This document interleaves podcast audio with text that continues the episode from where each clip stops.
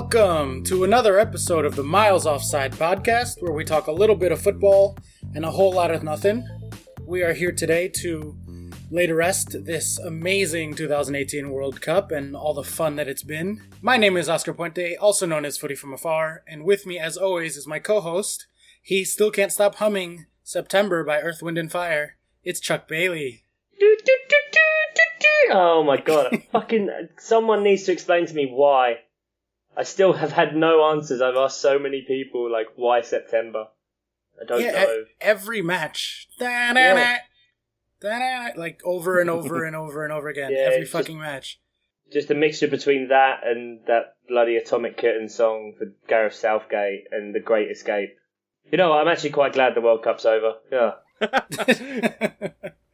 I tweeted this out from the account, but I was at a cafe the other day getting breakfast, and uh, September by Earth, Wind, and Fire came on, and I just started like shaking and crying, and I was had no idea why, and then I remembered the goddamn toot horn from the whole World Cup. Um, with us on the other line, as always, is super producer. He's the one that does all the hard work and makes us sound great. Ian Stimson. How are we doing? You know, kind of aimless. I have no uh, no purpose in life now that this World Cup is done. Yeah. I mean, you guys are younger than me, so maybe not, but have you ever had such a disappointing semi? Ooh. Uh, not yet, not yet. Although I did just turn 30, so it can't be too far away. Oh, get yourself some blueies, mate. All right. Uh, in case you didn't know what Ian is obviously referencing is England. Erectile dysfunction. it's a real problem, guys. Yeah. And links links with the World Cup again. You know, it works. Pele. Pele, yeah. I always forget that he advertised for that. In case you didn't know, what Ian is obviously referring to is in England getting knocked out of the World Cup at the semifinal stage. So I guess natural place to start off with you gentlemen. How do we feel about England getting knocked out at the semis? Is that a success for you? Is that a disappointment? A bit of both? What's your what's your big takeaway for England from this World Cup? Um, I think you can't. It can't be negative. I don't care what anyone says. Still, um, as much as I argued with you um, at one point on the pod, Oscar, about like the, the correct bracket and the correct branch to be on um, for the best chance. I don't. I don't think you can still see it as a negative that this was the best chance England ever ever going to have. Like of what? Like winning the thing? Like you still have to beat France, who can arguably be one of the best teams in the tournament, and well, there you go, won it. So I think, you know, it was it was strange when it when everything happened. Like when the early goal went in for England, I didn't feel too much joy because there's a lot of times where we've scored the first goal and it was an early goal and we've gone out in tournaments. I think like five or six times that we scored a goal before the 20th minute and then been knocked out in that game. Um, so I didn't really feel too much joy. And then Perisic got a good goal, and then Mandzukic at the end. It was kind of like, ah, there you go, it's over. But it was a really weird feeling, like watching the the montages afterwards and seeing the players, and just thinking like, you know, seeing England go out, but having this kind of feeling of hope and, and pride and and almost happiness. Not obviously that England went out, but just like, fuck me, no one would have ever predicted, um, and none of us sure did, that England would get to the semi final um, before this tournament. Yeah, I mean, I had them going out at the group stage, so pretty well overperformed that expectation on my part, at least. Oh Uh, yeah, we'll we'll go into our terrible, terrible predictions. Yeah, yeah, we'll later. save that for part two. Um, we'll get more into the actual specifics of the semifinal itself, but Ian, how do you feel about England's run as a whole now that we've had a bit of time to process it and sort of come down from the highs and the lows of the matches themselves? Yeah, well, as Chuck said, I mean, you offer us you offer us a semi-final place before, and we're biting your hand off. Uh, we're definitely taking that. So it's nice as well to sort of have the end of a World Cup and not be talking about sacking an England manager as well. We can have a modicum of pride in how things went, and Gareth Southgate seems like he's more tactically astute than previous managers. There's still maybe a few issues, but it, it was uh, it was a good performance, and um, it wasn't four four two, and it's yeah, it was good to see. Yeah, it was it was good. Obviously, there was you know people still had the valid concerns about England from open play and breaking down teams. Yeah. And and in that semi final, they didn't really push or look good at any point, apart from very early on. Yeah, so there's still issues, definitely. Yeah, oh yeah, absolutely. But it's nice to know, you know, in this, you look at the World Cup as a whole, it was close to 50% of all goals were scored from set pieces. Yeah. So, mm. I mean, England do buck the trend a little bit by being over that, but you, you still, set pieces are incredibly important. Now, I think if that means that Southgate has that as one part of the game to build on, the, the next part of it, you build on how to break down teams, and that's what you take and concentrate on for the next tournament. Um, and it means that you've kind of got two plans. You know, you can hit yeah. people on the break and, and learn how to break down an open play. However, if that's not working, and you can get into those positions where players can win fouls um, and play a certain way, as we were doing to get some of the set pieces, and, and Harry Kane was playing very, very well in that way with his hold up play and um, letting himself be taken down for the for the good of the team. Then it's good to see that we could have a bit of versatility of it and not just a plan A. And if that fails, well, then fuck.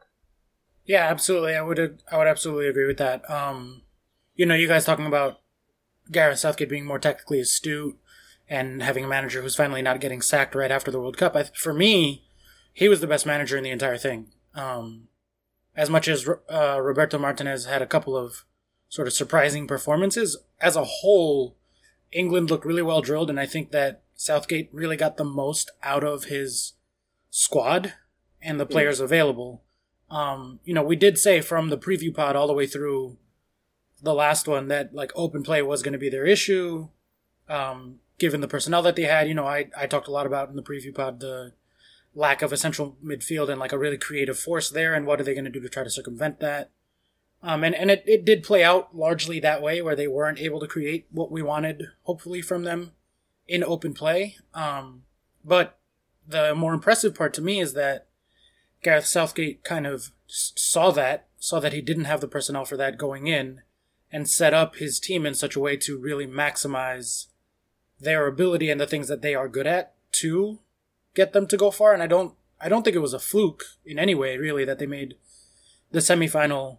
You know, they were strategic about which side of the bracket they ended up on, and they were strategic about like not overexerting themselves playing Sweden or, or whatever else you might want to talk about. They knew that open play was going to be hard for them, and they just basically like worked around that fundamental issue in the available players that they had, and were able to, you know, make a deep run that was deserved. And um, when inevitably, or maybe not inevitably, but when the the set pieces did dry up, which we did see in the semifinal against Croatia, that was when they, you know, finally got knocked out but that they rode their ability from set pieces so deep, I think, is a real testament to Southgate.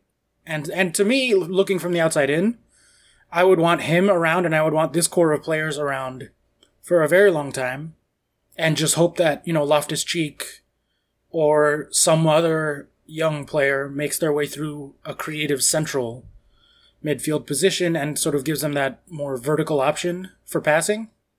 Um, and I would be very hopeful going into 2022 if I was an England fan. I think they have a really good team. Um, they're all pretty young. I think they were like the third youngest squad at the World Cup. Yeah. Something like that. Um, and there's a lot there to take away to be proud of and to be super, I don't know, even grateful for. Because I think for a whole generation of England fans, they've never had anything to be this enthusiastic about. Yeah, yeah. Well, you said in the last one, you know, in in my lifetime, it was Euro '96 and that's it.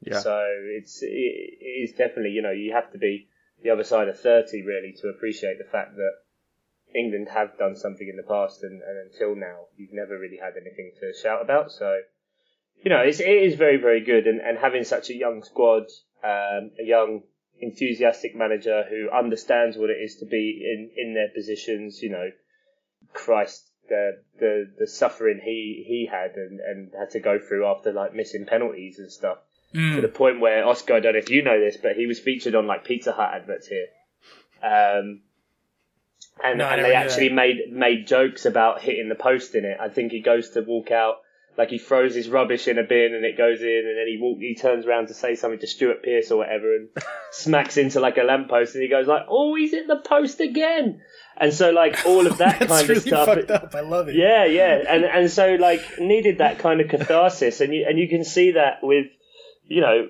fuck, I've watched back the celebrations and things from that penalty shootout uh, many times, and I will dine out and masturbate over that for years to come. Um, it's so easy. Ah, Fair. don't need to worry about a disappointing semi with that.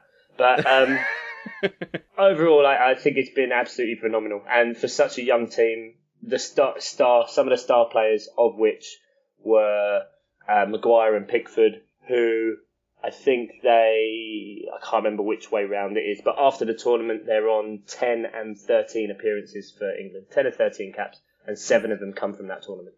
It's amazing. Uh, what was the mood like on the ground the day after? Like, was it somber? Were people just talking about, oh, the boys did so well, we should just be ha- happy? Like, what, what was your experience of the sort of mourning period? Slightly disappointed and and thinking that that you know this was a good chance, but I don't I don't think you can be.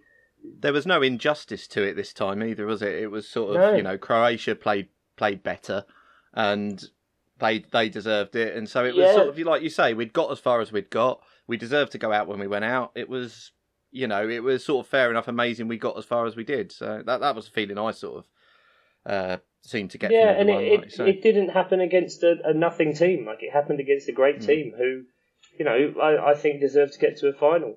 In in the, in the same kind of way as England did, you know, they rode their luck and they got onto a good side of the bracket and they got very fortunate. You know, you know, if if Russia don't knock out Spain, then it could be a completely different story.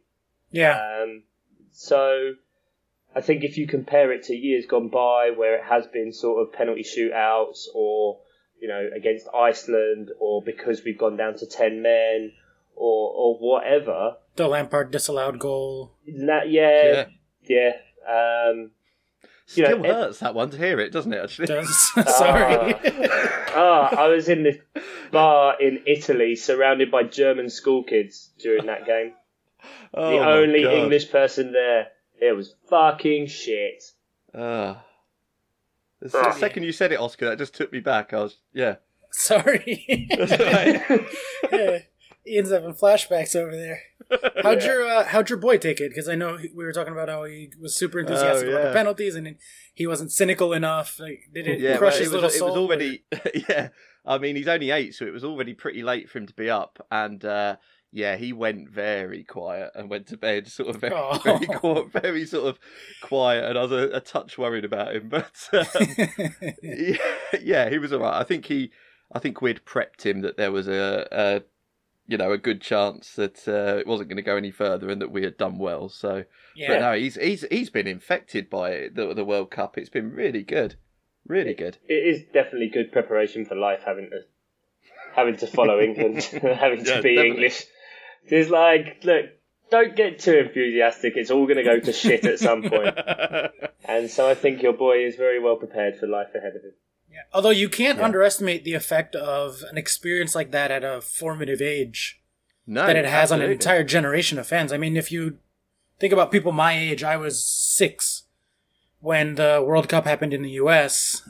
and then the MLS Mm. got founded. And I don't actually know that many MLS fans. I think more people seem to watch MLS over there than they do here. Um, But in America, for people age 40 and under, soccer and specifically the Premier League and La Liga are the most second most watched sport behind the NFL. And so like it's actually beating out basketball, it's beating out baseball, which is like America's classic sport, quote unquote. It beats out hockey.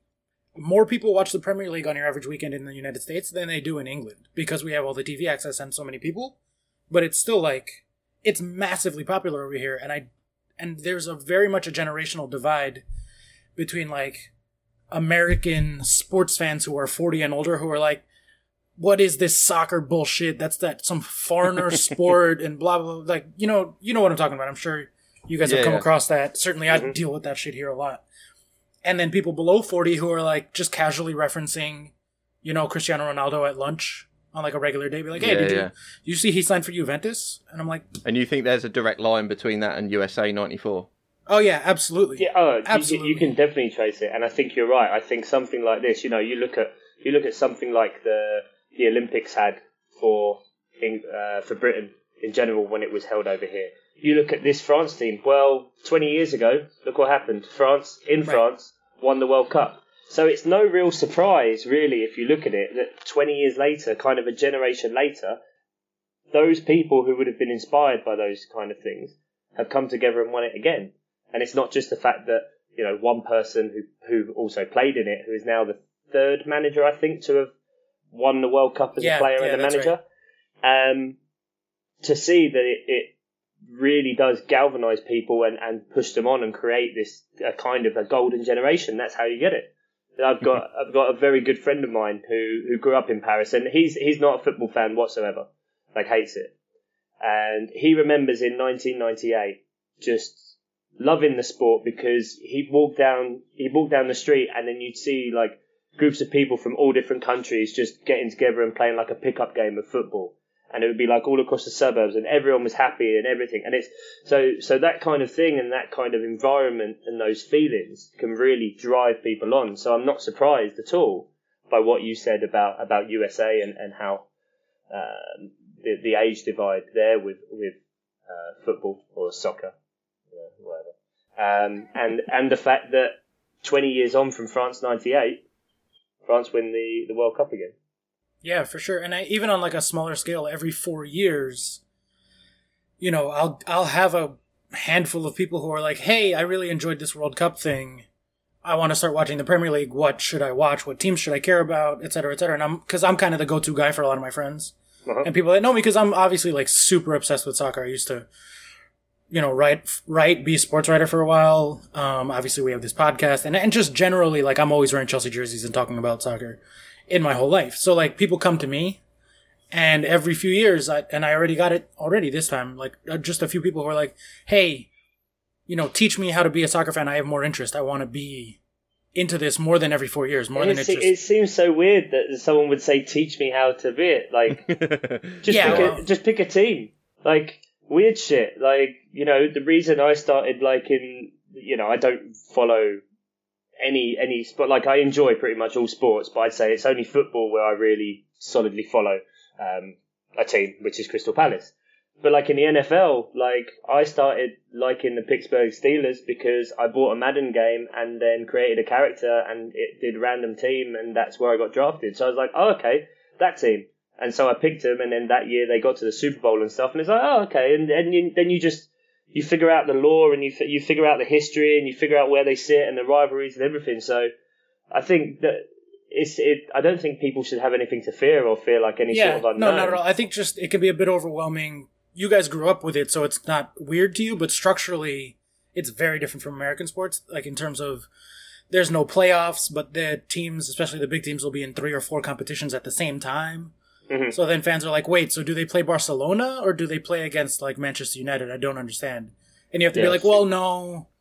There's like four seasons happening at the same time, and one is just one long playoffs. It's just a knockout competition and one is like a regular league, and the, but the winner is just the team that won, had the best record at the end, and like the whole three points, one point. Like there's just a few structural things, yeah, yeah. and there's just so many leagues and so many sports. Because like yeah, sure, there's the Premier League, but then people are like, oh, what's up with like Bayern Munich or what's up with the Italian teams? Like how does that work? When do they play each other? Is that also on TV? That it can be a bit overwhelming for people who are Mhm. just coming in from scratch. Yeah, Um, but I mean, you, pick it from anything. Like I'd say, if like if we have any any people, and, I, and I'd love it if people could get in touch and say like, oh, this year I've I've just started following the Premier League and I've started supporting Southampton or I've started supporting Newcastle or whoever. Don't don't pick either of those teams. No, I don't think I'm realistic. Um, I was literally just thinking of the furthest team south and the furthest team north I could think of. Oh, okay, okay, okay. And yeah, just pick like if you've ever been over here, pick pick a team from that place you went to, or fuck it, pick your favorite color and just pick that team, and then just get invested in them and, and see what happens. Whose jersey do you want to wear? Yeah, what I what I did and what I tell a lot of my friends to do is watch one season as a sort of quote unquote neutral, and just catch as many games as you can, especially the bigger teams, because if you're gonna come in externally, it makes sense to pick one of the big six, like just so you have more to sort of root for, um, and then just see which one kind of speaks to you. Is that what you did with Chelsea? Yeah, absolutely. I after um the 06 World Cup is when the Premier League was like really, really readily available here. And Michael Ballack, favorite player ever. Um, but Arsenal also had a couple of German players at the time. And so I was like, okay, well, it, those are two London teams. So if I'm going to ever go over, London will be the place to catch a game. And so I just watched, and I was actually really close to being an Arsenal fan. Which holy shit, can you imagine that? Yeah, but you can say that you say that now twelve years later because twelve years ago you had nothing and you came in. So that's that's great, and then that's your story, and that's that's where you get to, and that's why I think people should just if they just dive in with it and just pick a team because you know if you if you had just picked Arsenal at that time, if you go back to where you were, there's no real difference between Arsenal and Chelsea. Oh no, absolutely. Arsenal had just lost to Barca in the Champions League final. I think that that year, Mhm. and they they were a year off or two years off the Invincibles. Um, and then obviously Chelsea just had set the points record this season before I started watching. But the the big thing for me was Michael Ballack. But yeah, I always say just watch until your team picks you because you'll be you'll gravitate towards. You know, certain people just really like a team that can defend and hit on the counterattack, and certain people love possession play and like whatever appeals to you aesthetically. Pick that team, and then that's your team. Like the way Chelsea played in that era was lightning fast counterattacks up the wing with Shaun Wright Phillips and Joe Cole crossing Yeah. it in for Drogba, and I was like, "Yo, this is exactly the type of soccer that I love to see." Yeah, Like, you this can is my team. board with that. Yeah, exactly. Whereas Arsenal was a bit more methodical. Shit. Anyway, we are so far off topic. we are miles offside, you might say. Um, let's get back to the England match. So, what we're talking England Croatia. What do you think happened there? It just looked like they were tired, and I think it was a case of young heads versus old heads.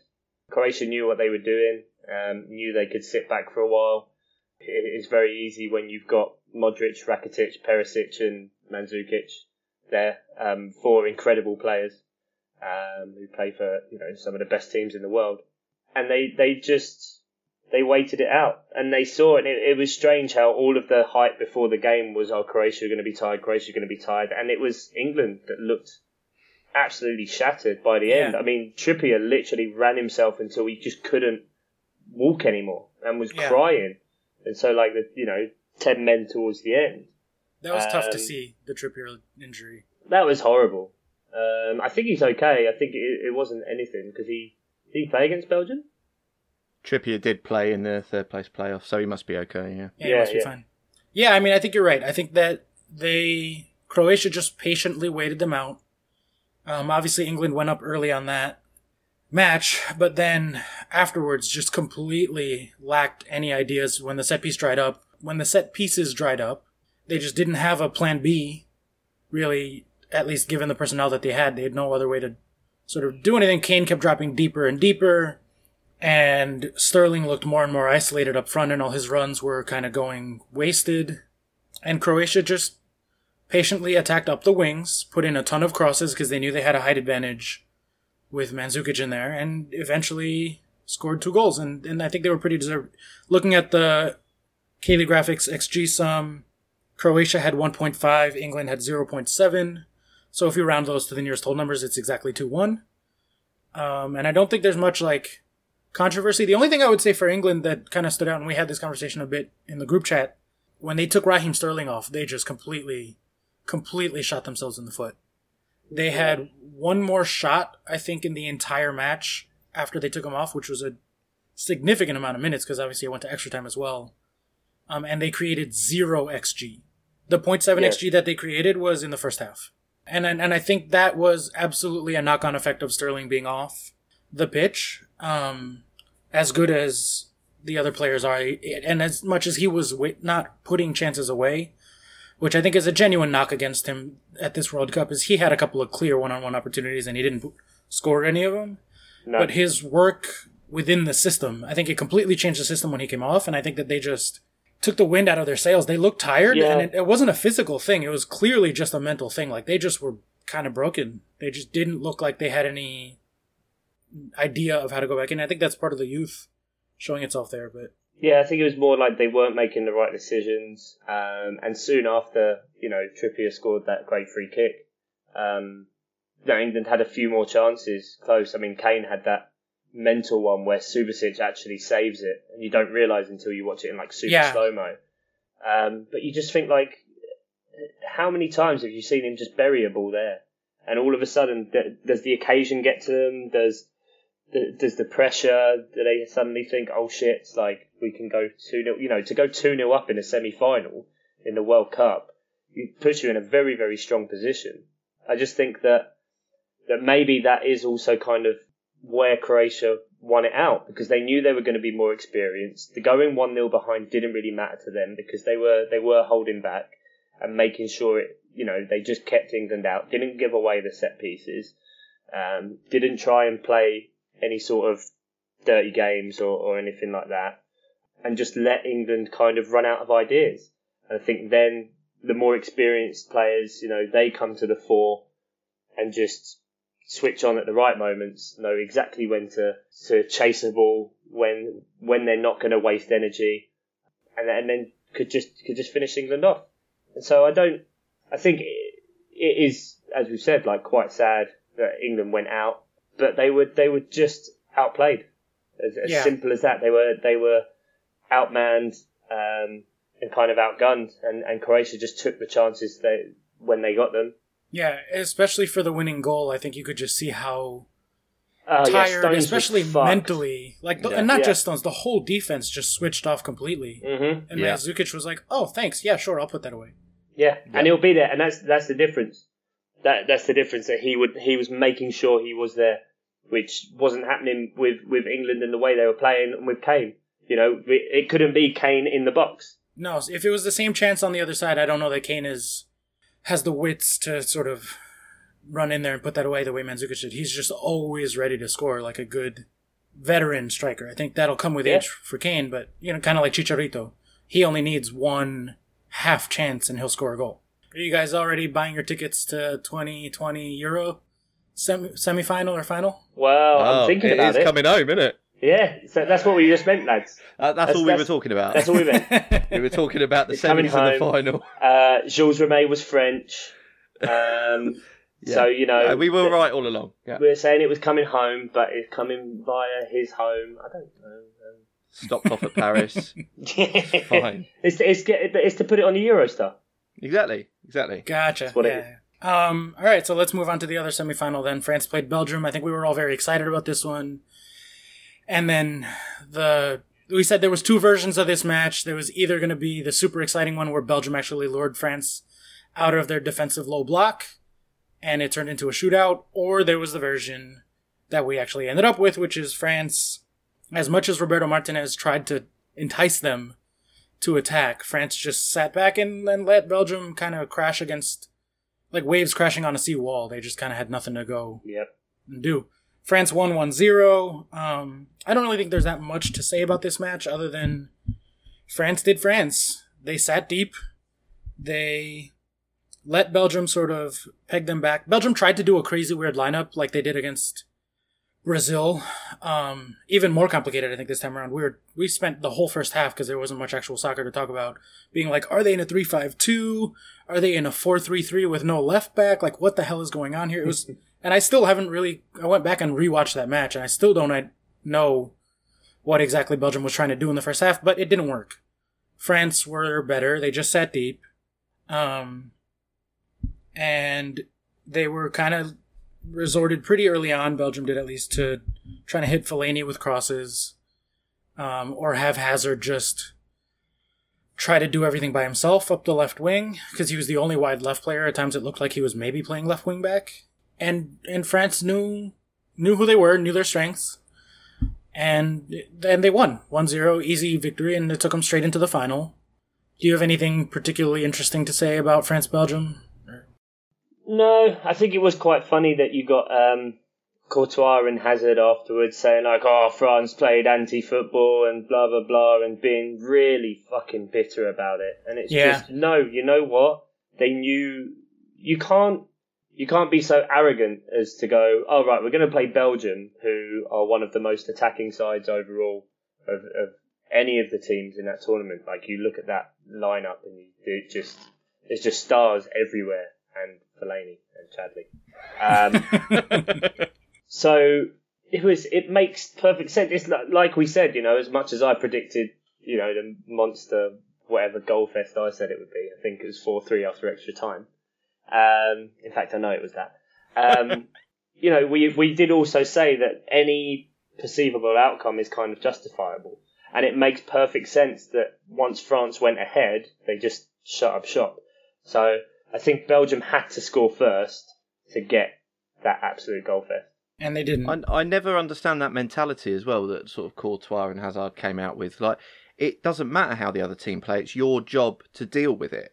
If Yeah. you, and if you didn't deal with it, then you didn't deserve to win. I agree completely. I hate that shit. That's like my biggest pet peeve, especially like you know that I've been a Chelsea fan for so long, and, and hearing people in both Mourinho eras, the first one and the second one, being like, "Oh, they shouldn't win. They parked the bus. Blah blah blah." Yeah. Like, fuck you. You do what it takes to win, given the players that you have and the Yeah. strengths that they have, and you change your tactics for the other team. Like if if the other team is really attacking, why would you let them attack? Yeah, You stop them from attacking, and then you score. Like it really is a ridiculous thing to say. I mean, so Belgium had sixty-four percent possession. Now, usually in a match, if Belgium are having sixty-four percent possession, they are smashing it. So, Yeah. You know, France did what they had to do, and they they won it. I just, yeah, that that mentality can go fuck itself. I really Yeah, hate it. yeah, I, I don't think it matters. Like just because a team, you know, no one criticizes, say, you know, obviously not so much now because they, you know, it's been proven and done quite well. But say Burnley, you know, Burnley or a team that just comes up, you know, when they go up against Man City, of putting 10, 11 men behind the ball. No one criticizes them for that because they understand what the threats are of the other team. But just because France is a team full of stars, it surely that just means that they can better negate the the opposing team by doing that, and also have that outlet to to get the goals. Yeah, I think, and for me, like as much as Belgium had the possession, they still only generated 0.5 xg. Like that's Right, really okay. that's not enough to be saying. You know, it'd be one thing if the xg was like 4.3 to 0.8, and Yeah. then France won 1-0. Then I'd be like, oh shit, wow. But France Mhm. outplayed them. France outplayed them perfectly. They played to their strengths and and negated Belgium's strengths, and you know exactly deserved the win that they got. And it was disappointing to hear Hazard and Courtois both saying that, given their histories and that they play for Chelsea and that they played for Yeah. Mourinho and like, it, it, Yeah, they, they know exactly. better. You've than that. Know lived this, better. You've lived these fucking tactics. Don't Yeah. get pissed off because the the tactics that have won you titles have suddenly been used against you because all Roberto Martinez can do is just go uh, uh attack. Yeah, that is That's that it. is Roberto Martinez's only way. Uh, like I rem- I remember thinking he was and how ridiculous when they won the cup with Wigan and got relegated. I was like, this guy's a madman. He's gonna do something really fun at some point. In Oh, the a future. hero.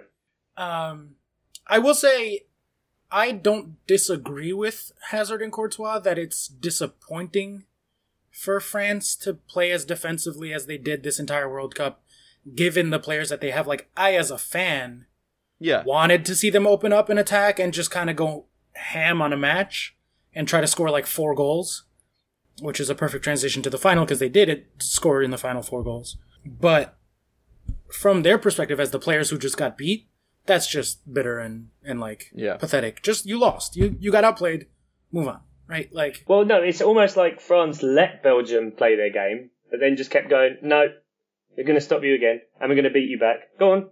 And, and just like almost tempting them onto them and saying, like, come on, no, we'll let you play. Because that's what we've said France have done a lot of the times in these tournaments. Kind of almost let the other team set the agenda and then just beaten them. Um, with the exception of that bloody Denmark game. Fucking Oh, it's, it's so only nil annoying, nil. isn't it? I know how amazing would it have been if there was Nil-nil. no nil nils. Ugh. So good. Ah. So the final, France obviously world champions. Uh, four two the final score. Croatia did pretty well to score two goals. I think, given how good France are, especially defensively. Um, and they overperformed their xG was only one point three, so two goals is pretty good there. But then, how Um, does that account for Lloris just being an absolute? But yeah. How how much XG do you Oh, get to that, dear. or do you just get like none because it's just like oh for fuck's sake? Yeah. I thought that was quite funny. Him looking Yeah. up at the big screen after the match and uh, being able to laugh at his mistake, and you're like, "Yeah, if it had gone a different way, mate." although it, it definitely cost him the Golden Glove because he was probably the best keeper in the tournament, Yeah. and then they gave it to Courtois, I think, instead, right? Oh, did they? Yeah. Um, yeah, I mean, I know he didn't get it. I'm pretty sure it was Courtois. Uh, and he absolutely would have gotten it if they kept a clean sheet, or at the very least, if he didn't have that absolute blunder uh, in the final. Because it, it'd be kind of weird to just give him an award for the best goalkeeper 15 minutes after him yeah, doing literally. that. look at what you've just done. Like no one could contest it. It's like this guy. You want to make this guy the best goalkeeper in the Yeah. competition? This guy. Scratching out the engraving. yeah. I do want to say though, as impressive as France were for the entire tournament, I think this final was one of their worst performances. Even though they scored four goals, um, the rough XG sum, get ready for this, was 0.3. Wow. Four goals out of 0.3. That, again, XG doesn't take into account penalties Yeah, yeah. and own goals because it's based on shots. So own goal is not a shot. Uh, So so you kind of start them at two goals. Mm. You give them two Okay, goals, yeah. fine. But that's still two goals created above that from 0.3. Like that is just spectacularly above average finishing, like just Yeah, above what you would expect. Um, and for them to give up over one of XG, I think that was one of their worst defensive performances as well. Um, that or obviously the Argentina match, which was a little crazy. So for that match to finish as high scoring as it was, it was just to me it was more individual talent than the tactical system that France had used so well.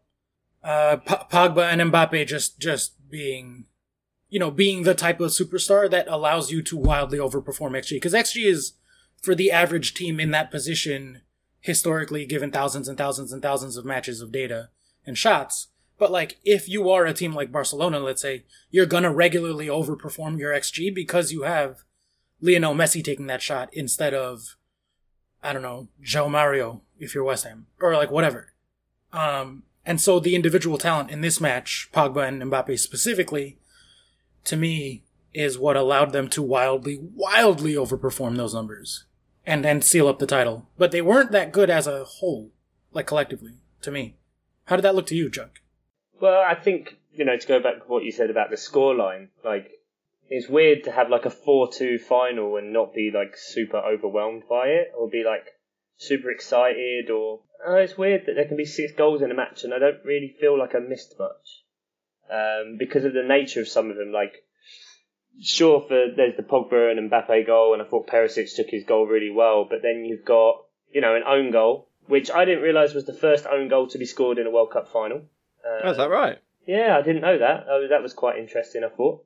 So you've got that. Then you've got the penalty, whatever people think of with VAR coming in and, and what have you, um, for one uh, the sec- a second goal, and the last one being Lloris and Mandzukic, that kind of thing. So really, it's kind of two one as a final. But you know, I thought Pogba took his goal really, really well. Yeah.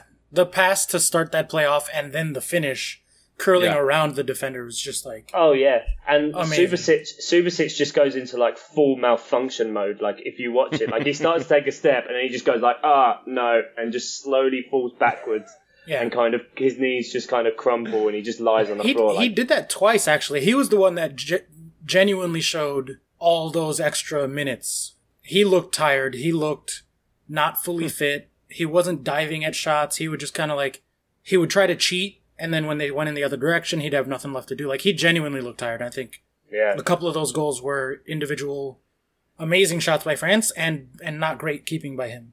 The man got in, got them to the final. Yeah, you know, sure, Through yeah. those through those penalty shootouts. What did he save? Like six penalties in two shootouts.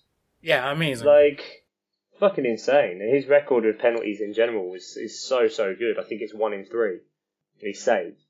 So so to have that, you know, it's even though it's good feelings, like it's exertion. It's the it's what plays on your mind. Everything kind of comes in it comes in together um, to kind of wear you down and, and just make you think, oh God, is was that all of our luck almost? So yeah, he really did show the tiredness. Um, it's weird to think that maybe yeah that was France's worst performance, but I don't think anyone could say that they didn't deserve to win the tournament.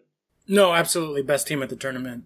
Um, not the most exciting team, not the best attack, but the most well balanced and yeah, absolutely deserving champions. Can we skip back to the penalty for one second? Because I just remembered I was I switched off social media completely for the final. I just wanted to like enjoy it, Right. disconnected, and then there was no controversy both with the people I was watching with or with the American broadcasters about the VAR and the penalty. It was like clearly the ball moved, the hand moved downwards to the ball, Mhm. interfered, and it was, you know, a high potential chance. And so that's a penalty. Like that was 100% zero doubt in my head that that should have been a penalty. they went to the VAR, and I was like, oh yeah, good penalty, good call, good use. And then I turn on Twitter, and I and I hear a couple of podcasts, and all my English friends are like, oh, VAR is only as good as the referee, and this is an example of when VAR fails miserably, and all this stuff. And I was like really surprised, really surprised at the different narratives that had come up around that decision because to me that was a clear penalty. Like the ball moved down to the hand, or other way around. The hand moved down to the ball. I don't, I don't see. So can you talk about like the English reaction to it? No, because you know on all of these things we always fucking agree, and it just makes for shit radio. so I really wanted you to say like, oh, it shouldn't have been a penalty, because I'm like, oh yeah, like I didn't understand as well. Same as you, Oscar. Like, so I was working in the final, so obviously didn't see social media and happening live, and I, I just saw a few tweets about VAR and blah blah blah, and it ruining uh, whatever. And so when I watched the highlights today and watched some stuff with with them going off about it so much, I I, I didn't fucking understand. Perisic jumps up with his arms like in a starfish kind of position. The ball kind of starts to come down, so he drops them to his side. And t- you shouldn't be nine foot in the air and having your arms he, out like, that he towards the ball. He moved his hand very far down to hit the ball. Yeah, I- there's zero doubt in my mind. I don't understand. And the, and the, the commentator says, I think for it, like, oh well, the letter of the law says like it's got to be deliberate for a handball. It's like that's fucking deliberate. The ball's not firing into him from all of a sudden, like without anything. He jumps up with his arms up, pulls him down towards the ball. Yeah, penalty. yeah, absolutely.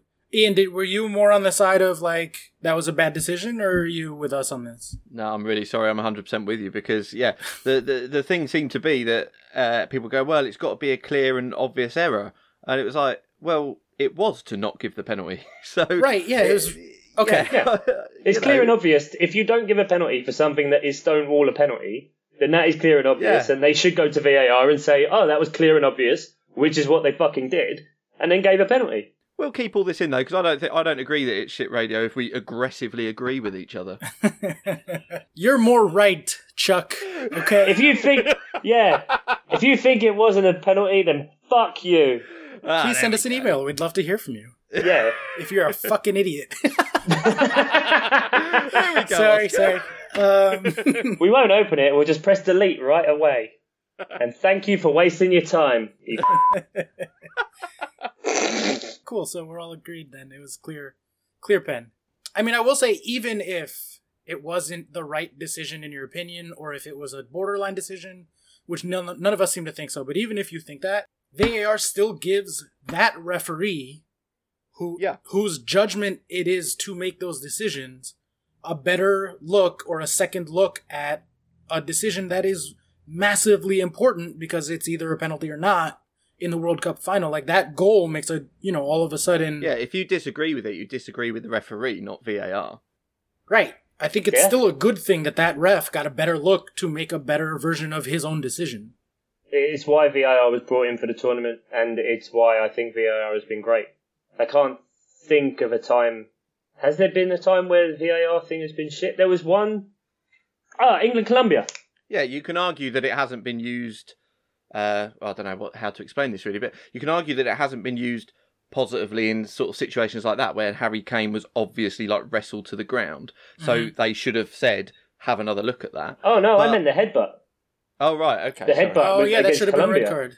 which made no sense because Oh yeah, the way, yeah, the way course, that yeah. whole thing was is like obviously whoever the player was now I can't remember, but headbutts into Henderson's chest, then up into his head, and all the ref does is kind of press to an earpiece for a bit. So I don't know whether he was listening to the uh, to the linesman or it was the VAR ones because then he gives a yellow card, but you think maybe he wouldn't give anything because he didn't see it, so he can't give anything. It'd be great to hear those interactions as well, wouldn't it? I mean, I'd it love really that. would. There was a couple of times where there was yellow cards that I was like, that it should either be nothing or a red. I Yeah, don't yeah. understand yellow there.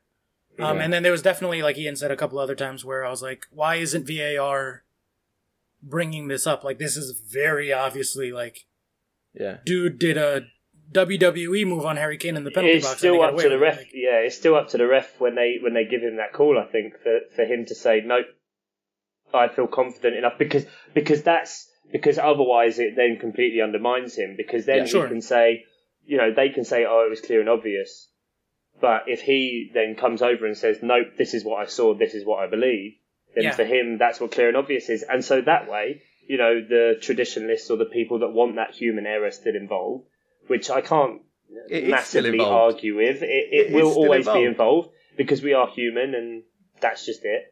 Um, they still get pleased, but people like us who, you know, I kind of want to see the right decision. I want to see stuff get called back. And, I, I want more, to see, more correct decisions were made. That's- yeah, Right. Absolutely. you know, two of my favourite ones. One was uh, Davinson Sanchez against Sadio Mane uh, in the Colombia Senegal game, the last one, where Mane's through one on one, Sanchez takes him out, and then, you know, ref gives a penalty, but then looks at the VAR, and Sanchez performs one of the best tackles I've ever seen, Mhm. um, last ditch tackles. Um, and the other one, South Korea, Germany. Yeah, um, that, that was the other one I was going to bring up. Because I couldn't, you know, let you go for a week without remembering Oscar, but No, but I, you know, even as a Germany fan, I was like, you know what, that's the right decision. Like, um, and the laws of the game are inherently flawed, especially with handball. Handball is like the least defined, least consistently enforced rule. Um, and so like VAR isn't going to fix that issue. It's Mhm. still going to be like, oh no, ball to hand or whatever. But no. like, nothing will fix that issue because it's just a fundamentally weird and unclear law Mm. that gets implemented differently by everybody. But like at least now they're getting a second look and they're getting more eyes on it because there's the five other referees in the VAR room who are debating it before they even call the other guy. Like I don't know. It's to me it's a good thing. So I don't want to harp on the point too much. Um after the jump, we'll come back. We'll wrap up the World Cup in terms of big picture stuff, like our best goal, our best player, etc. And then we'll take listener questions, and and uh, that'll be it for this week.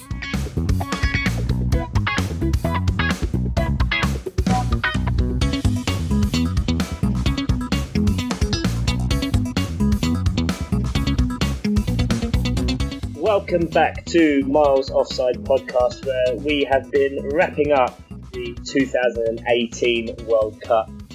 Uh, it's been emotional. It seems like it was only yesterday, but also that it was so long ago. Um, but I think we can pretty much all agree it was quite good, wasn't it, lads? Yeah, it That was was a bit, wasn't it? amazing stuff.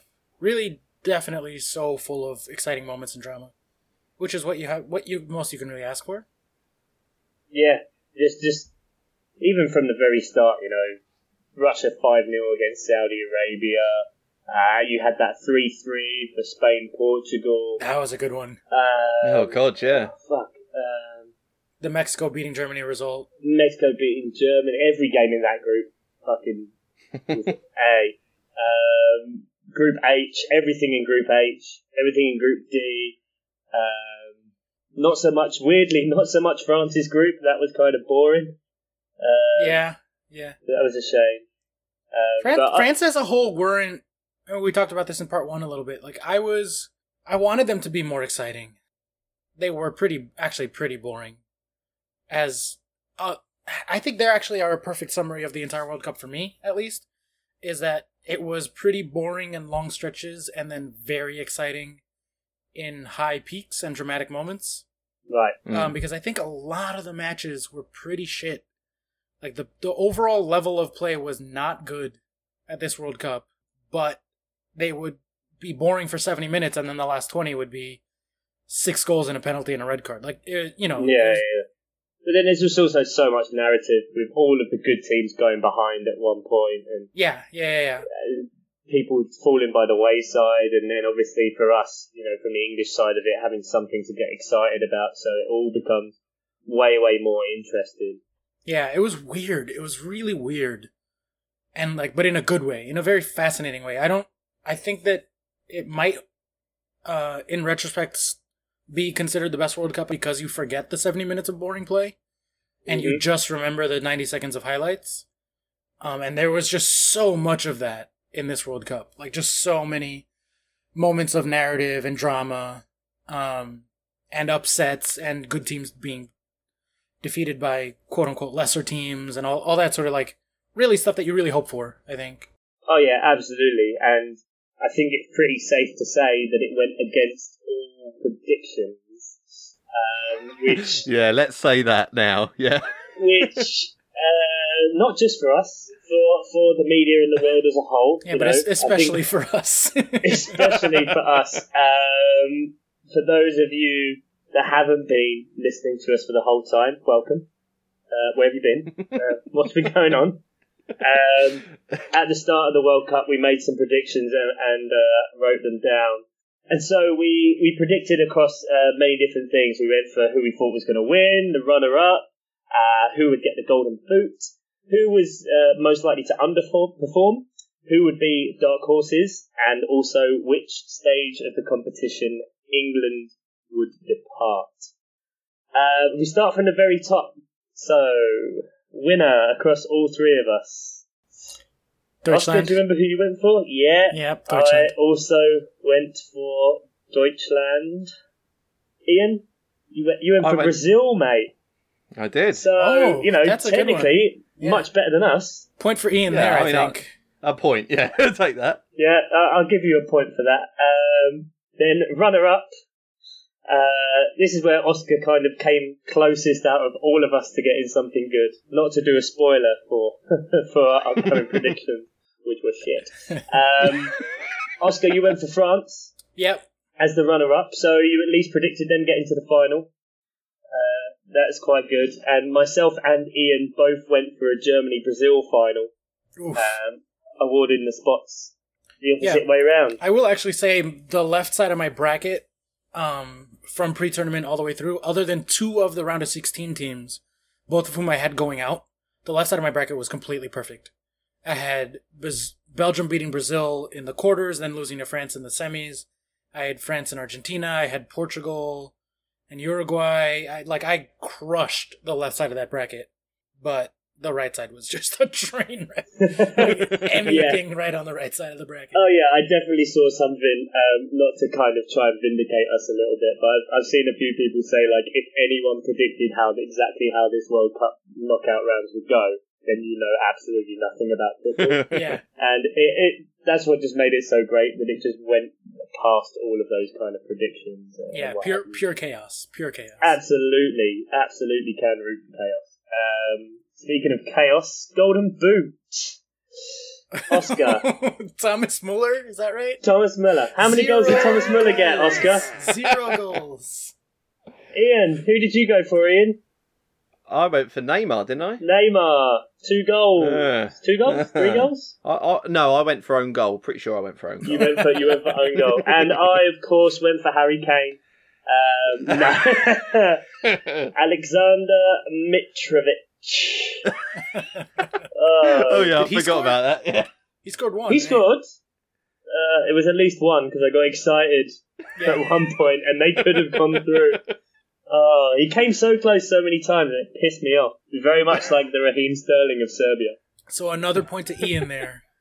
Another point to Ian. So yeah, it's total Oh, wow, one. I have okay, yeah. one point for my France thing. Yeah. If I win the predictions, it really does show that this World Cup could not have been predicted. Absolutely. now we go into underperformer. Now is, you know, there's a little bit of leeway on this one.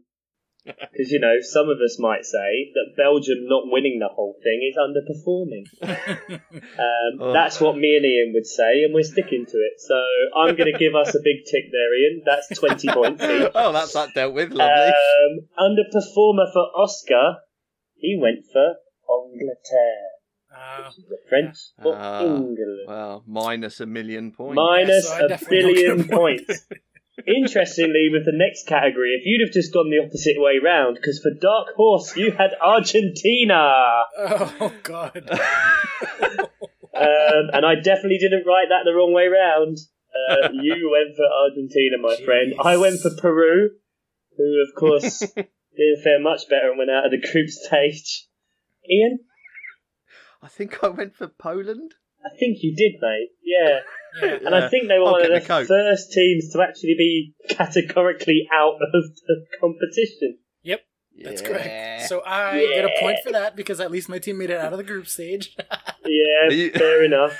but we Good all claim, lose Oscar. all our However, points for Belgium one, and England.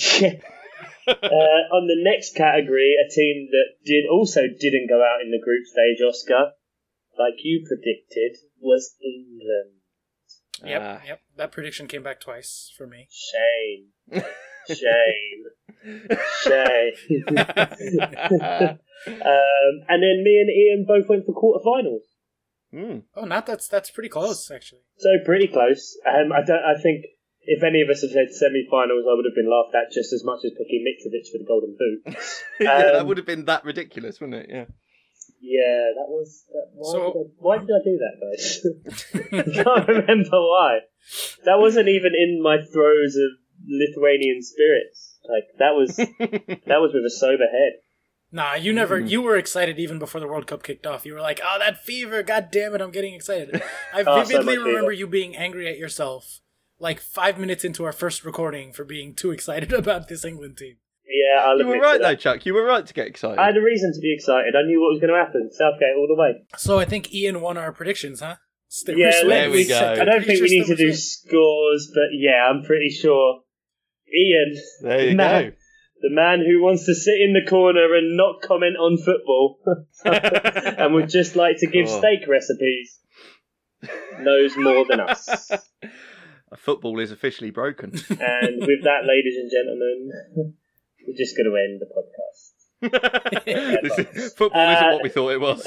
Absolutely not. Um, it's testament to how great everything was. But but how about like some other other categories? Uh, Yeah, let's give out some awards kind in retrospect. Now that we've seen the whole thing, um, I wrote down a couple It's of. much easier, that isn't it? of, yeah. Yeah. Although we could still argue about it, and it's great. So this is where we can make sure Ian's wrong about everything.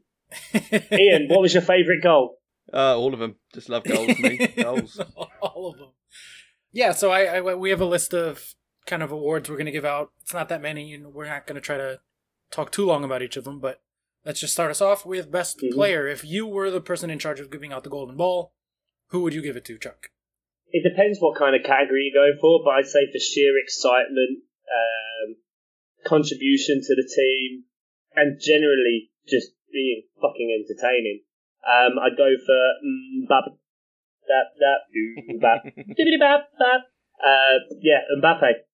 All right, yeah. I mean, I can't really disagree with that too strongly. He was fantastic. He was definitely the breakout star of the cup because he was 19 and just was so exciting to watch. Um, for me, the best player, uh, for a lot of the same reasons, but I think also for his contributions defensively and just like being so solid and, and helping France. I'm going to pick a France player.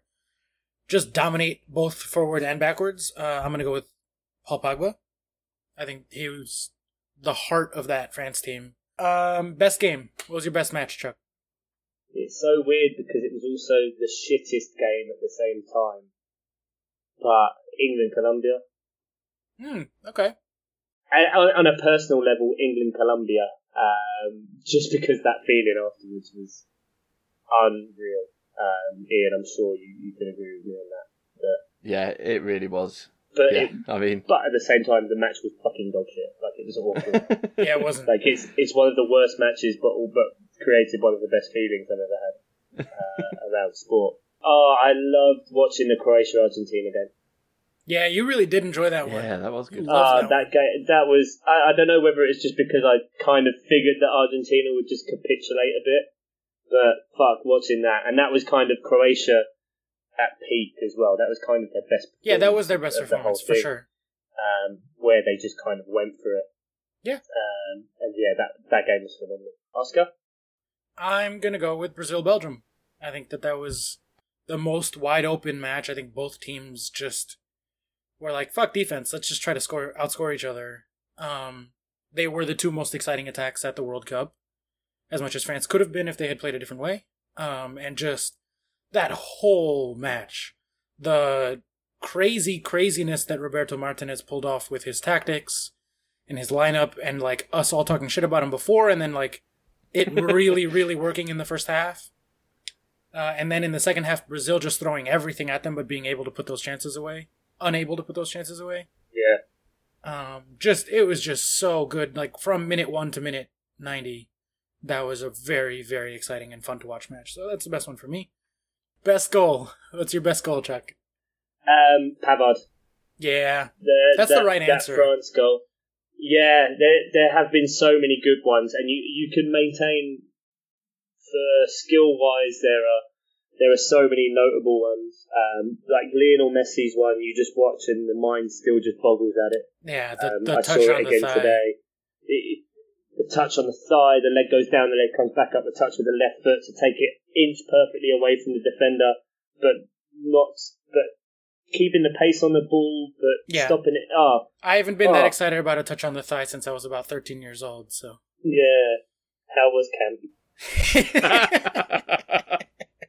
I'm gonna go with the third goal for Belgium against Japan uh, in the absolute last second of the match Yeah. with Lukaku's run out wide and then run back in.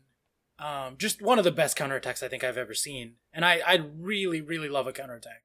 that was that was clinical, and it was you know the last touch of the game, and and you're right. Like Lukaku runs out and makes the textbook far post to near post run, sucks the defender with him. You, you can see like he thinks about going for it, Yeah, and then and then just somehow not, just knows Chadli's there, leaves it, and then he just taps that in, and you just think, fuck. It was phenomenal, and the BBC actually gave that as their goal of the tournament. Oh, did they? Um, yeah, yeah. Nice. But yeah, so many of them are good. So many. But Yeah. I, for different reasons. Like, I like, I, the reason I chose Pavard's goal is because I like something that just comes from absolutely nowhere. Mm. Yeah, I mean that's second place for me. I think so. That that the shot is just so absurd, Yeah. Like, it comes from, if that's his first goal for France. and, per- and maybe his last. Yeah, Like, he's not a, he's not particularly attacking. No, no, and he just hits it so sweet. The ball flying across and just from out of nowhere. You know, it was it was the Nacho goal for Spain against Portugal oh. 2.0. Yeah, and and like even better, which is amazing. What about? I'm just having a little. I'm just having a little look at goals. Uh, do you remember Musa's goal, Nigeria Oh. versus Iceland? Oh, that was filth. That yeah, I'm just having a look at that now. That filth. was unbelievable. The ball, oh, the, it was such a nothing game as well. But like, yeah, that's the the ball, yeah. the ball comes across to Musa, and he's just outside It's an the amazing six-yard ball box. down the left. Yeah, Yeah. amazing ball down the left, like And a he kind of- fifty-yard ball. Flicks the ball cuts- up above his head and just fucking buries it. Like, Take, takes it around the goalkeeper at such speed and then just smashes it. Yeah, I don't really remember that at all. Maybe I didn't happen to watch that match. No, I, thought think I, I watched was- pretty much every match, but I don't remember that goal. It's- There's been so many, to be fair. But Yeah, I yeah, was, yeah. While while you were talking, I was just having a little Google, and yeah, God, that, that is a good goal. That's a nice hipster pick from you. I like that. yeah, yeah, yeah. Go Go for on then. Nigeria. Oh, oh, ah, I saw my first hipster in a Nigeria shirt the other day. Oh, he was Yeah. just sitting in the pub and I walked down. I thought, oh, you absolute dickhead. Like, it- Weeks after they went out. yeah, they sold three million of these and you're the first one I saw with it. So was it your like, own arsehole. reflection in the mirror behind the bar, or some other hipster? wear, wear a collared shirt if you must know. Uh, at work. I look very smart, thank you very much. Collared shirt, tailored shorts. What up? Ooh, all right, all right. Do you still work at the zoo, Chuck? Yeah. Nicely done. Fantastic. Bastard. Um, so interestingly, on the subject of goals, like we we're talking about this World Cup, 169 goals scored out of 64 matches, so an average of 2.64 goals per match, It's amazing. um, which is two goals less than the last World Cup. Is it? Yeah, so Wow. 169, 171 uh, for Brazil. Yeah, that that was uh, seven of those were in one match, so I think that kind of like put. There was no. Oh, come on, don't be harsh on Brazil. There were eight goals. what I, so what I but that does bring me to a point that I actually would want to make, which is that there were no goal, no matches that felt as monumental as that one. Like that Brazil Germany seven one. Oh yeah. match will go down in history as one of the best World Cup matches ever. Like, and it, it's gonna Yeah. stay on that list if it's not the number one on that list, just in terms of like, Yeah. like nothing, nothing matched that in this World Cup. No, I remember watching it and and sort of trying to explain to my wife, you don't know how crazy this is. Yeah, it, it- Like, you felt it- that it, it was, was- history as it was happening. Yeah, absolutely. Yeah. Oh yeah, it definitely is. But if if you think of this tournament, so let's think of the most high scoring games. So four two France Croatia. We already said about that. Like it wasn't really much. You know, three goals, Four three one Argentina. from a set piece. Yeah, four three Argentina was kind of it still wasn't that sensational. Um, 5 0 for the opener. Well, it was Russia, Right. so people don't really think about it. 3 all Spain Portugal. That was a good one. However, it was a great match, but it's the first one. And it so, was a draw. Eng- England Panama modern classic. yeah, England Panama. Like, no one's really going to look at that, you know. Ah, Kane hat trick, golden boot. Yeah, meant everyone. Yeah, absolutely. Shout out to Dave Mateo as well um, for predicting pre-tournament that France win and Harry Kane gets the golden boot. Like, Yeah. We should uh we should get him on the pod. Well, let's not be hasty. I mean, I won the predictions, so carry on. What's next? Most underrated player. I'll I'll throw in um Pogba. I think he was the best player at this tournament, and I didn't hear him in a single conversation for the Golden Ball. I think he doesn't get enough credit hmm. for France either, being like being their springboard and being everything, being the absolute heart of that team. I haven't really heard that many people talking about that from him. So for me, I, I think he was wildly underrated for his contribution to the to the win. yeah, I, I think I'd go with that as well. I think it's, it's quite difficult to predict because every every team that got really far. Um, so if you look at England, there's no real standout there of someone who who shone. Like you could you can pick out quite a few players, but everyone's kind of in the conversation. Yeah, although Same there is with- one English player who was not valued enough for his contributions and underrated. Wow. Yes, but he also didn't score. Yeah. swine. But yeah, so so it's it's quite hard to, to say who who is massively underrated. Maybe I'd I'd probably go with you there and say Pogba. Kante maybe as well because he's just Yeah. always he's, he's always underrated, but now he's so underrated he's always rated. If you see what I mean, because he just gets on with it. Yeah, Um, yeah. I, I'm sure I saw something as well that the day of the final he had like horrendous diarrhea. Oh. Um, and basically had to convince Deschamps to let him play. Well, they took him off at like halftime, so that might be Yeah. part of why. Gary Lineker shit himself on the pitch. If Yeah. Kante didn't want it enough, it's his problem. True story. And then and then went around like a dog shuffling to wipe his Shuffling it like off. he's got worms or oh something. Oh my god! I'll just Oh, sneak this out. No one will notice. No one will notice. Oh wait, England playing white. Of course they fucking will. Oh god, this this took a turn. yeah, Gaz has lost his head. Yeah, well, you've lost your asshole, mate. All right. What about the other side? Not things that were good, but things that were bad. What was your most disappointing player? Who did you want more out of? Um, Sterling. Okay, wow. You're turning on the official player of the podcast. But yeah, I did kind of want to see see more, and it, it was it was kind of from just the unequivocal being able to just shut the critics up and all those idiots because if because goals is the only way he can contribute. Um, not playing within a system and playing playing it masterfully and making defenders absolutely terrified. Um, I would have just liked to see more in that way. On the on the kind of other end of the scale, let's say the kind of superstar scale, um, Neymar. I Mm, think Yeah. Yeah. Neymar, out of every person at this tournament, did himself no fucking favors. Yeah. Um, and as if anything, has just inspired criticism, ridicule, um, infamy fr- from everywhere. You know, the fact that there's you see videos of kids like 50 kids running up the pitch with football, and a coach just shouts Neymar, and they all just drop to the floor and start rolling. Like you don't you don't want that. Yeah, I think his stock and his esteem in the football community has dropped significantly. If he was in the conversation for being the successor to Messi and Ronaldo, leading coming into this World Cup, I think he leaves it being at best even with Eden Hazard, if not like way, way, way lower. No, like I think he did himself very much a disservice at, with his performance at this World Cup. I, I'd go on. I'd say I'd say he's below Hazard. No, but that's it. Because if that's if that's going to be the side to your game, uh, and that's going to be what you want to do and what you want to make, you know, it's it's kind of in the same way that Ronaldinho's career was kind of blighted by like all the craziness and reluctance to train and parties and whatever kind of rumors and whatever. Yeah. Um, Neymar will just be the same. The fact that he just couldn't, you know, he starts off the World Cup as a stupid haircut and ends it as a stupid idiot rolling around the pitch. Like, well done, mate. Yeah. No, I mean I don't disagree with you in any way whatsoever. Um, on a personal level, for me, I'd go Toni Kroos. Uh, I think Mm. he was very much one of the two most culpable people in Germany's disappointing World Cup run, and he just looked like he could not be fucked to defend.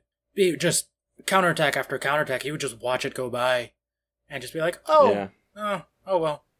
And he was just like, I was so mad at him, and he sh- should be the single best player on that Germany team. Like he Yeah. has the way he plays for Real Madrid. If you look at, I mean, this is such a stupid way to look at it, but like if you look at their FIFA ratings, his is the highest. He's the only one in the 90s range. Like he really should be the leader of that team. Um, and his attitude of like I could not give any less fucks about this situation and about us getting beat right now. He just wanted to like play a few tricks and flicks and so, you know, despite that amazing free kick, like he was reason number 1 of Germany's performance for me and and he's so much better than that. So that was very disappointing. Yeah, but I couldn't even. Uh, not to make you feel bad intentionally this time, Oscar, but I genuinely almost forgotten about Germany at this tournament. Yeah, no, I mean, Yeah. Um, you're not wrong. I bet if I just to interrupt, I mean, if I was gonna pick a Germany midfielder who really disappointed, I'd pick Manuel Neuer. uh, yeah, I will give you that. I tell you what. Sorry, I, I wrote that down about five minutes ago. So I, no, by all You say means. five minutes ago. You wrote that down five weeks ago and have been waiting to get this in. Yeah, before the Um, World Cup even started. Really, really, really weird. hey, uh, he won. He was good at predictions. Let's face it, Oscar. Um, Exactly. Yeah, yeah, that moment. Oh my god, it was so good. Um, it, just the fact that it's still like it was prefaced by a commentator saying, "Well, Manuel Neuer, he can play in midfield. He's Yeah. he's renowned for being quite good with the ball at his feet." that was one of them moments where it was That just was delightful. perfect. Yeah. Oscar, you don't sound too enthused. No, I mean it was fucking hilarious. Like I'm not gonna pretend that it wasn't. Um, I'm trying not to get defensive and be like, oh, but really, like he is actually pretty good. Like I'm not gonna like whatever. we, no, no, yeah, no. we all know Don't get me wrong. good. Manuel Neuer, one of the best goalkeepers in the world. But Ian said it. He's a shit midfielder. Yeah, Uh, that was Um, such a good moment. yeah, just pure desperation and madness at the end there. Just, just such a sad way to go out. Pathetic, like genuinely pathetic. Yeah, I felt really bad for South Korea. Although weirdly enough, I wouldn't pick Germany as my most disappointing team. Um, I would actually go with Spain because Yeah, they just looked. They were they they. I was so fucking mad when they got knocked out because they went back to old Spain and they should be better than that and just like Mm. they were they when they got drawn on that corner of the bracket, they must have assumed they were going to make the final, Yeah, right? Like Yeah, but you can't you can't fault the the fact that they, in, in true mental fashion, um, they decide to fire Lopetegui two days before the tournament starts. yeah, that's true. So you know I can understand why the first game in, um, I can't remember the guy's name now. Um, it's not even worth because he's the, the guy who took over for the tournament for Spain had already straight away declared himself like, no, I don't want the job. So like he didn't want the job anyway. He wasn't put in. I think he was the under 23s coach or something like that. So you know they've they've already been preparing for the first game, which is Spain Portugal. So you can see there. But then after that, you've got a guy who hasn't ever worked with these this squad of players and has got what four four days to prep them with a game, albeit against like Morocco or Iran. But these are teams that have been preparing for weeks, months um, of how to defend and, and how to stop them. Yeah. So it didn't really surprise me that much that Spain that Spain looked so shit. But you you you like to think like players with that quality. Um, just to finish the point, like you'd like to think that players with that quality who have won tournaments together, who have done great things and played together for so fucking long, can just buck up their fucking ideas and go, oh no, you know what? We are just going to bury Russia right now, as opposed to sitting back and trying to score the perfect fucking goal, Right. as opposed to just going right, let's just score, score, score, done. Yeah, I mean that's what I was gonna say. I was just really, really excited for the first sort of post Barcelona Spain team, if you know what I mean. Like post Tiki Taka, post like Pep Guardiola's Barcelona team. This was supposed to be the first Spain team that played like more direct football, a different style, more efficient, more ruthless. And then they just showed up and did the worst impersonation of Tiki Taka that they could. That was super disappointing for me. It, it takes a lot for me to feel sorry for Diego Costa, and I felt sorry for Diego Costa in that tournament because he was doing absolutely nothing wrong. He was the one who was in that spot, who was who was always up there. He was nicking goals in games, and they were just bringing him off at 60 minutes to then revert back to this. I'm going to say it again, shitty Taka. I, co- Yeah, I coined it. yeah. I can say it. Like, and that's and that's what it was. And so, you know, I felt bad for him. And he, he did absolutely nothing wrong. In the same kind of way as when like Sterling was being brought up in games for Rashford, because it then meant England were kind of toothless. When Costa came off to Spain, they looked like they had nothing. Like, Nothing. Absolutely, Absolutely nothing. nothing. Yeah, I agree. So yeah, so that kind of wraps up our, our little honourable mentions to various games, uh, performances. Um, Ian, have we had, have we had any listener questions uh, this week?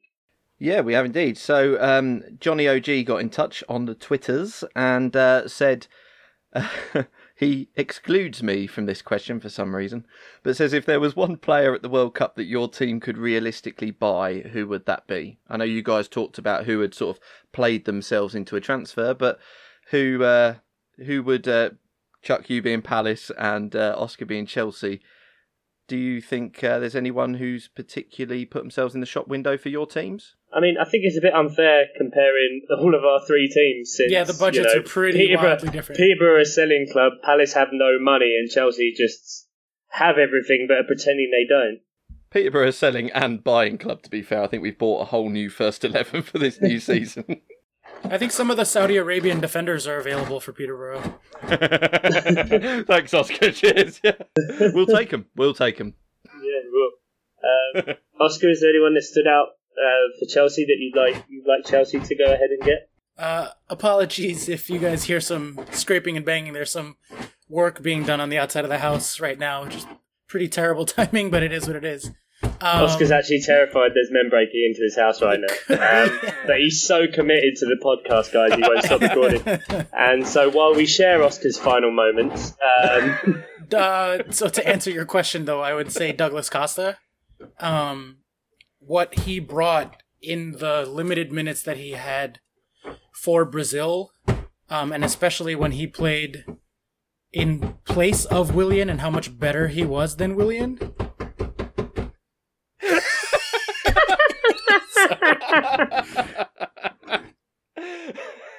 no, take my wife, not me.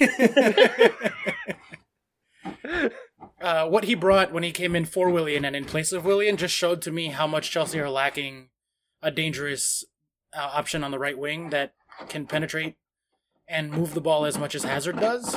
Um, and so, you know, that is a perfect example of someone right there who I think could be reasonably valued in the market and not be overly expensive. Like, you know, I, I would want to say Kylian Mbappe for bringing the ball up the right wing, but he's going to cost 200 million pounds whenever he moves. So, like, probably Chelsea don't want to break the bank for that. Um, but Douglas Costa, I think, is clearly better than Willian and would take a lot of the pressure off of Hazard the way he took pressure off of Neymar when he was in the lineup for Brazil.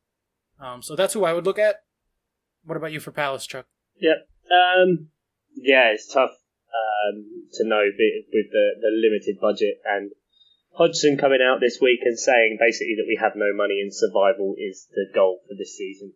Um, even Oh, though really? the, yeah, even though the last three years at the end of the season the chairman's gone kind of oh no we want to keep moving forward blah blah blah and it's you know at the end of last year he blamed the start of the season on him um, for making poor decisions and not backing them and whatever. But anyway, enough about Palace. Because I don't want to talk about Palace anymore. yeah, I- I'll just be happy for the season. I like football. Come on, football. Okay, so we got another one from uh, Mike Swiffen. Uh, so, what was your favourite World Cup moment that was not necessarily part of a match? As in, in the crowd, punditry, anything like that? I suspect that Chuck's going to have the same answer as me for this one, but um, Diego Maradona's coked out antics on the sideline. But he starts looking up at the sky like he's possessed by some sort of demon, and then he's Oh flipping my people God. off like 10 minutes later. He's, Fantastic. he's flipping off like the Nigerian um, Yeah. like dignitaries and stuff like that that are there. Yeah. Like he's a, like I'm sure that's what it is. like whether it's him kind of praying up to the heavens and chewing his face off, dancing with with ladies that are there during the Nigeria game, Then he fell asleep like 10 minutes later. fell asleep. Um, supposedly, I really think he did, handing off bags of drugs to people in the crowd. Um, Yeah. Getting taken in by like ambulance people at the end of one of the games. And He's, getting he's looked carried it on as well, hasn't he? He's, uh he's arrived at his new club in a tank. What? Have you, seen, that have you not seen that? No. Yeah. okay. Oh my god, so you it's gotta like- send that out. Hold on, I don't know what's more ridiculous: the fact that he has a new club, or the fact that he rolled up in a tank. yeah, exactly. Yeah, uh, Dynamo Brest. Is that right? I of course, of course, he's I going mean, for dynamite right. breasts. It's very possible I've been taken in by a spoof website. Yeah, this sounds fake. I mean, it's it's all not added up now. I think about it, but yeah, no, roll, rolls up in a tank to his new club. That's amazing. Of course, but yeah, and then and then he went to supporting Colombia for the England game. Uh, he, he, Oh, talk about people who made fools of themselves at the World Cup. oh yeah, Jeez. like it was kind of a favourite moment at first, but then it, it got very sad very quickly. Yeah. Wow. Way to, way to bring it down, Chuck. I'm not going to include that. Let's just we'll just leave it laughing at a coked up maniac. Yeah, exactly. Well, I might cut it if it turns out this tank thing isn't true. No, you gotta leave that in. You have to leave that in. yeah, no, leave it. Um, I did like, in particular, I liked some of the commentary. Um, Ally McCoist was a, was a massive favourite for me on the ITV. yeah, he was good. and Yeah. He was great because like it was almost like they were deliberately um, the way they were doing it was deliberately to be super cheesy. So Oscar, you probably wouldn't have seen these streams at all. But you know when there, when there's a lull in the game, like someone would just turn to Ally McCoist and go, "So Ally, you've been spending a lot of time in Sochi. How have, how have you been finding it?" Well, you know, in 1724, and we're just like going over like this and properly go into the history, but like shamelessly, like not like pretending like to be actually informative, but saying like, "Oh, I've been loving this restaurant, and uh, I've been having the national dish, which is this. it was cooked for me by Svetlana, and she had it, and, and we had this and had many mornings, and I enjoyed it, and ah, that was so good, and just We didn't have anybody that entertaining on our commentary. It's so bad. I've got a few, but like I haven't got any details. That's why I've got a few. But they were just little things that added colour to the World Cup. So, so apparently, when Mexico scored their goal against uh, Germany in the group stages, uh, Mexican seismologists registered a four point two percent, uh, no, four point two on the Richter scale earthquake, which wow. Yeah, which is like substantial, but I, I don't know whether, like I say, I've got very little details, so I'll move on to the next one. Next one was a Peru fan who was so desperate for tickets to the World Cup, uh, to the World Cup group stage matches that he thought his best way to get guaranteed tickets was to get a I know what you're going disability, yeah, a disability seat, and the best way he could do that was to put, try and put on twenty four kilos. Jesus It's like over over three stones, so he could get one of the extra wide seats. Um, I That's don't know a, what like, what did he just eat? I don't 20 know. Croissants for our American 90 fans, 20, 24 kilos is like 56 pounds. Yeah, like, exactly. like, like it's a substantial amount of weight. yeah, I don't know if he was successful or not. And the other thing is the, the massive increase in uh, waistcoat sales that M&S had.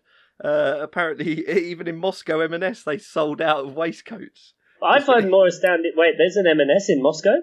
Apparently so. Yeah, Wow, yeah.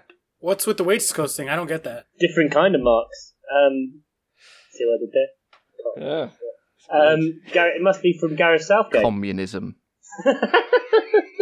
Uh, it must be from Gareth Southgate. Like everyone, everyone was going for like Yeah. waistcoat Wednesday over Did here. you and, did like, you not get day. that? Did you not get that fashion memo, Oscar? that waistcoats are now the thing. No. Waistcoats are in. We don't Yeah, really take our without fashion tips jacket. from the Brits very often. All right, go fuck yourself. Just for clarity, right now, Oscar is wearing a wife beater with Hakuna Matata on the front. Hey, it's it's summertime over Yeah. here.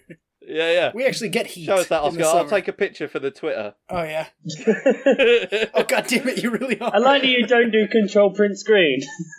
no, fuck it. I'm analog all the way. Hey, I'm he's old. He doesn't understand technology. All right. It's called a, Oh wow! It's, it's a okay. it's taken seven episodes for the old gags to come in. Yeah, okay. well, I can't just harp on the hipster thing with Chuck, you know?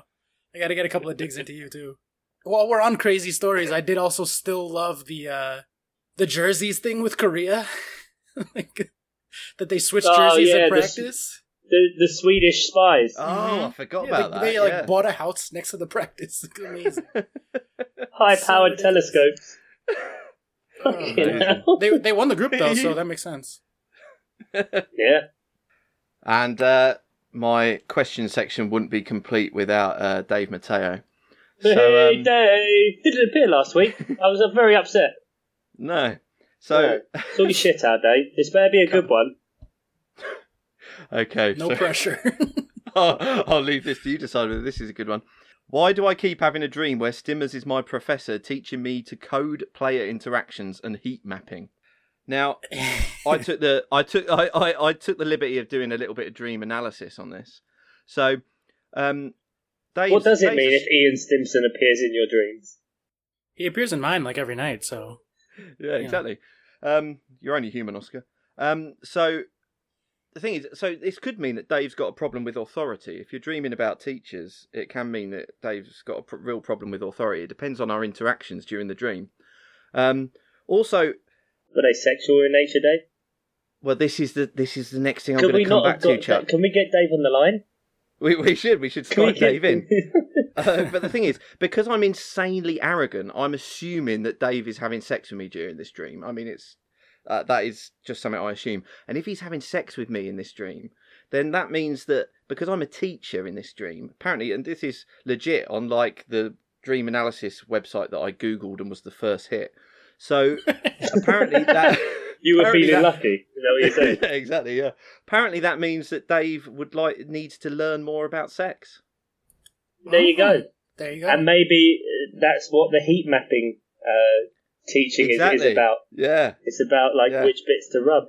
You know? Yeah. It was all around the centre circle. Yeah. Yeah. Well, yeah, I don't. I Like got nothing that. for that. I'm just gonna leave that alone. Dave, you should go talk to a therapist. I think is the takeaway from this. Yeah, I think just but just know that we like it's it's a safe place, Dave. Um, Yeah. If we could work that into every episode, that would be great. What's Just be like, it's What? a safe space. Who has who's having dreams about Ian or yeah.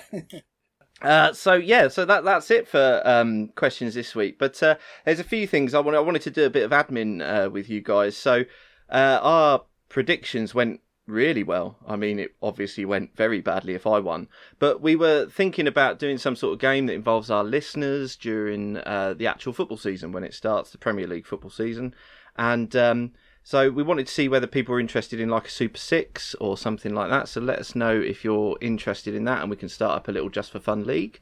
Um, I also run a uh, FPL cash league, uh, which people can enter. I do a ten pound entry, and the whole pot gets paid out to everyone. We had uh, twenty three players last year when I ran that, and um, also I didn't tell you guys, but I've also attached the miles offside pod at gmail.com uh, email address to my PayPal account, so people can PayPal the ten pounds, and that will go into my PayPal account. Uh, but I'm fully trustworthy, and it won't go into buying Nigerian shirts. I promise you. Um, but if you've got any questions or any comments, um, we as you as we've said, we're trying to sort of pivot to other things as as well as football. Although we will be doing Premier League, Champions League, as I think Oscar's said in the past. Uh, if you've got any questions or comments that pivot to other things, that would be good. You can get us on uh, Miles Offside Pod on Twitter and Facebook. And if you've got anything longer, milesoffsidepod at gmail.com, or if you just want to PayPal me money. Um, although if you can't get your thoughts into 280 characters like you're waffling guys. And this is this is this is from the people that can't get a podcast under an hour and a half. yeah, exactly. Yeah. and that's after a massive amount of editing. Oh Jesus Christ! You don't realise like we actually record these things seven weeks in the past, and our World Cup predictions are just that fucking good. Yeah. We predicted there was going to be a World Cup. Yep, correct. there might be one in four years. Well, four and a half years now. It's Oh, not yeah. till- Oh, yeah. Oh jeez, Yeah. I have so So- many thoughts on that. We'll save that for a different day, though. It's like November 22nd to December Mhm, 18th. mhm. Well, we've got like Premier League starts in like 23 days. Um, the, the European Nations League is this new thing that no one fucking understands. Yeah, I didn't even know Um, that was a thing until like Ah, a week let's- ago. dude, dude, like we don't have time. Like Yeah. seriously, we don't have time right now to talk about that. We, Like, we will we'll definitely, talk, about, it next that week. In in pre-season. Yeah, definitely. Yeah, because I've Um, spent about two days trying to figure out how it works. Uh, I'm still not there. But as a little primer for something something other than football, because I listened back to a few of our episodes and I thought something that was possibly a, a, a vein for some content would be the uh, the possible cultural differences. We're a transatlantic podcast, and I like Hmm. that. I like that. And uh, something I was listening back to was uh, when Oscar sort of went, which is a perfectly valid thing, was like, "Do, do you guys have Kit Kat?" And like, to, to me and Chuck, that was just like, yeah, of course we have Kit Kat, but that's a totally valid thing. I've never been to America. I know Chuck, you have, but like there are just there are a lot of cultural differences, and I like the idea that we can. Uh, if if anyone like would like to ask about any anything, either Americans would like to ask about any really weird British things or vice versa, we can answer those things, and I quite I quite like that. So if you've got anything like that, bring it in. yeah, so like for example, little known fact: Americans wear their underwear on the outside. Well, there you go. It's more hygienic. We've Yeah, all seen it's- Superman, mate. We've all seen Superman. That's where we got it from. Exactly. um, yeah, so if you want to ask us about, you know, the weird British stuff, like, uh, I don't know, like Marmite and Black Pudding, um, both of which are great. Well, Shut you're wrong there, but carry on. Uh, uh, what? You don't like Black Pudding? I love black pudding. I Ah. hate Marmite. Oh, okay, well, one out of two. They're both Yeah. gross. So Or if, oh, and we were looking for disagreements. and there we there go. Um, oh, I will throw out a call for some reviews from our American listeners on iTunes, please. We are five star rated and easy to find on the UK and uh, international iTunes, but in America we only have like two or three reviews, so we're not quite showing up on the right lists just yet. So if you are an American listener, take the 30 seconds, tell us like what's your favorite way to eat a steak, or if you wear your underwear on the inside or the outside, whatever you want to throw in there. 30 seconds, a couple of stars, five stars, hopefully and that would be really great. We would super duper duper appreciate that. So Yeah, so I think that's uh, that's all the admin. If you can see your way to doing us a review, we would really appreciate it. We're a new podcast and it really helps. So, but thanks for all those that have reviewed so far. Really appreciate it. Yeah, absolutely. And, and please, like, follow us on Twitter. Send it, you know, whether it's uh, the podcast itself at Mars Offside Pod, um, whether it's me at Chuck underscore Bailey underscore um, Oscar, at footie from afar, F O O T I E. uh, or Ian. At Ian Stimson, S T I M S O N, no P. Really annoys me. No P. They sell pills for that. Fantastic. Um, yeah, so please, please get in touch. Um oh, the World Cup's gone. The World. Cup's gone. It's been emotional. It's been great. it's been great to to talk through it and um, have you guys come on board with us. Um, I remember like six and a half of the seven episodes, so you guys have kind of one up on me. Um, so that's that's it from us for this week. Um, say bye, Ian, Bye bye. Oscar, Oscar. and it's bye from me. Take care, guys. Bye bye.